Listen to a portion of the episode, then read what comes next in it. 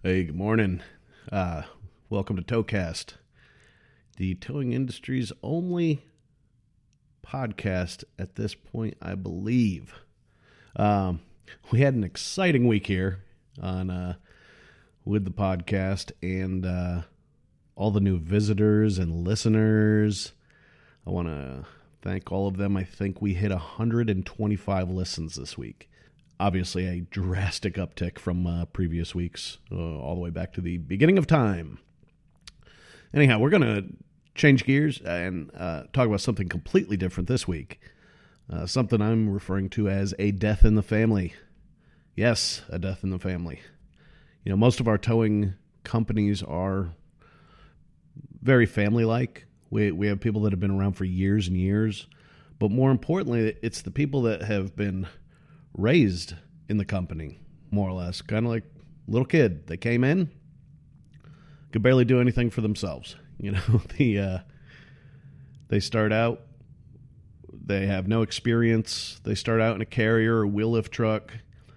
They do pretty good for you. They're reliable. You trust them, so you help them move up through the ranks. Uh, next thing, obviously, you're helping them get their CDL, and you're training them in a heavy they can do transport, they can flat tow, they can do recovery work. Uh, you just keep pumping training through them. They get better and better and better. One day, their attitude goes to dog shit. Now, it seems like when this happens, there's there's several different opinions from people in the company. You know, everybody's got their answer why this guy's gone so far downhill. Um, he was someone you were counting on over the past five years, ten years, whatever, to take your company into that that next level. You know, the you've you've got to have people like that if you're going to keep growing and you're going to provide good service to your customers. You've got to have those long time dedicated people. But like I said, everybody has their own opinion. You know, one guy, a couple guys might think it was the schedule. A couple guys might think he's he wants a new truck. He's tired of driving the same old truck. Uh, I'd say, my opinion, ninety percent of the time, it has nothing to do with work. It has something to do with at home. What what puzzles me is, you know, you're invested in these guys. You care about these guys, and you approach them. You try to talk to them, and every time you do, nothing's wrong. Nothing's wrong. I'm fine. I'm fine. It's like they, they won't even discuss it, and and that's that's what leads me to believe that ninety percent of the time it's got something to do with at home because it's personal. Maybe something embarrassing is going on. Maybe you've got a family member you're dealing with that's a freaking lunatic, or maybe you're dealing with a family member that's sick. Uh, you know, it it can be any number of things, but I think if it was work related issues, uh, I think they'd be more likely to talk about it.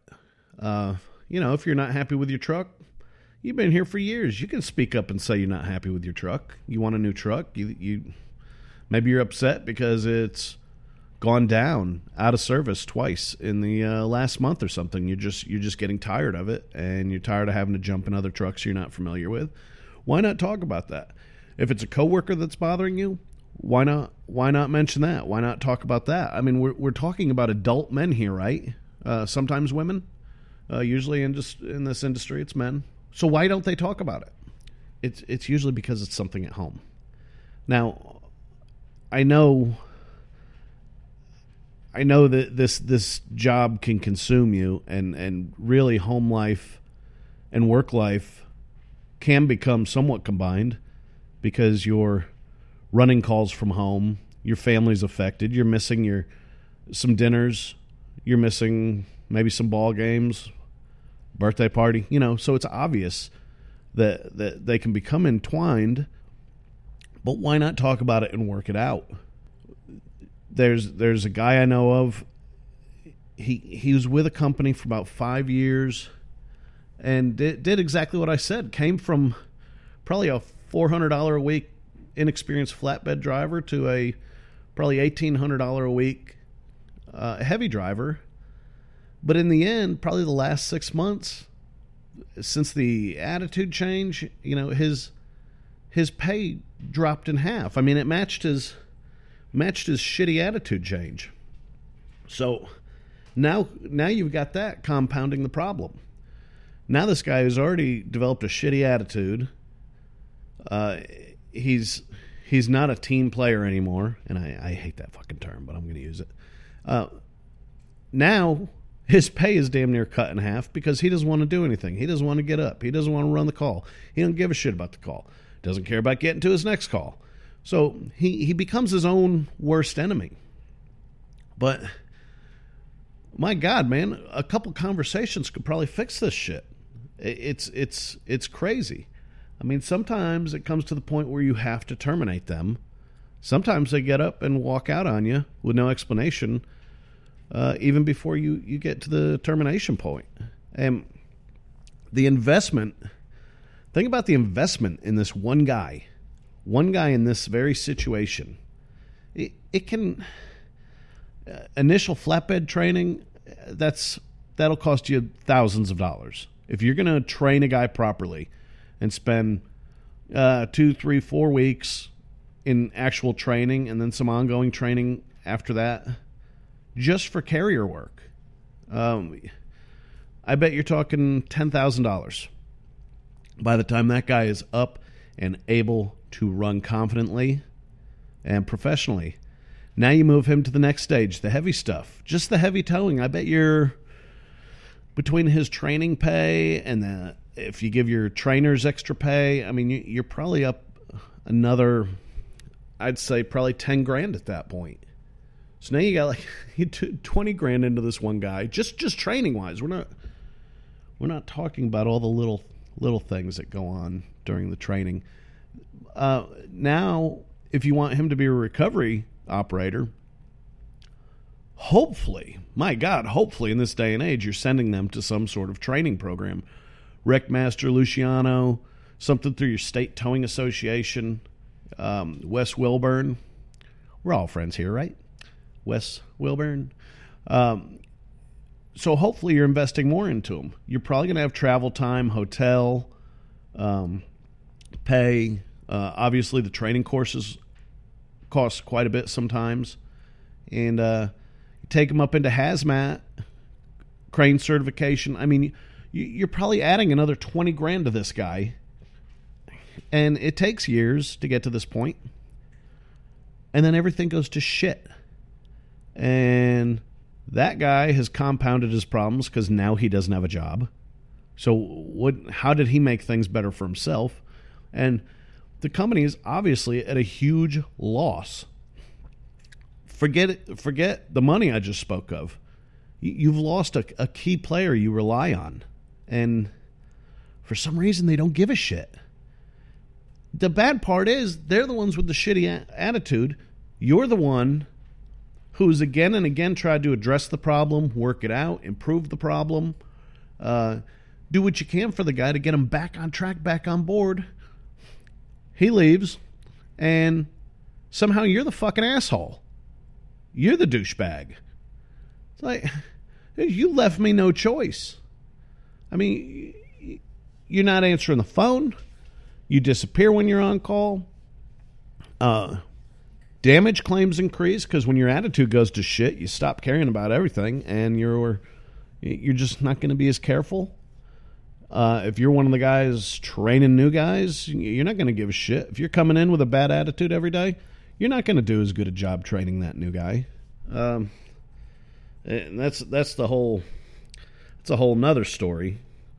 Drivers that don't like dri- training new drivers because they think it, it's going to mean a loss of money for them. No, it's going to improve your time off that you've been asking for over and over again. Uh, they're not going to take your money. There's plenty of money out there. They're going to help you have a little better schedule. But your attitude is so shitty at this point. Um, your your vision is cloudy, and you're not making sense. Uh, so what do you do? I know some people have training contracts where they try to recoup some of their losses if a guy walks out, you know, within a year of a particular training course the company paid for. I don't. Yeah, it'd be nice to get some money back if you're an owner, but I don't know that that's that constructive. I don't. I don't know that it's a good idea to have a guy shackled to his job. Well, if I quit, I got to pay him five grand, so I'm going to stay here. That's not good for anybody. You know, now you've got a guy chained to his job that hates being there even more because he's chained to his job. So what kind of what kind of good job is that guy going to do for you? He's not. It's going to be it's going to be more than likely an even shittier job at that point. So, are you really accomplishing anything with those training contracts?